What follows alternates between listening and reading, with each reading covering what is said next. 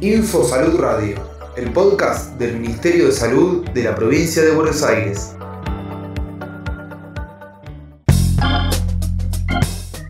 cuatro de julio, Día Nacional de la Médica y el Médico Rural.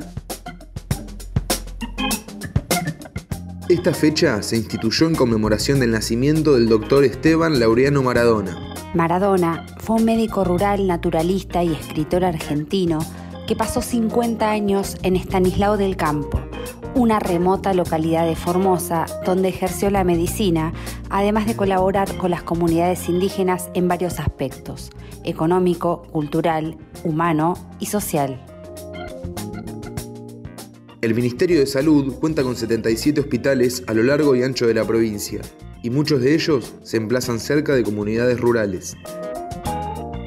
Laura es médica del Hospital Blas Dubarry de Mercedes y nos cuenta qué significa ser médica rural. Ser médico de un área rural es un compromiso que tenemos no solo con el paciente, sino con toda esa comunidad. Es importante conocer y entender las características de esa área rural para poder eh, abordar las diferentes problemáticas. Y también eh, es muy importante ser respetuoso de sus costumbres, de sus pensamientos. Una de las principales características, creo yo, de, del médico del área rural es la, es la empatía.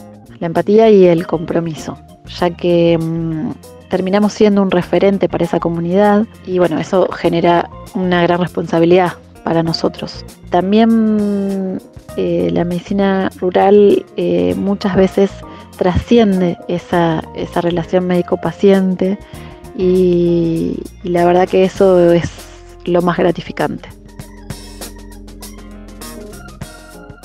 Ministerio de Salud de la Provincia de Buenos Aires.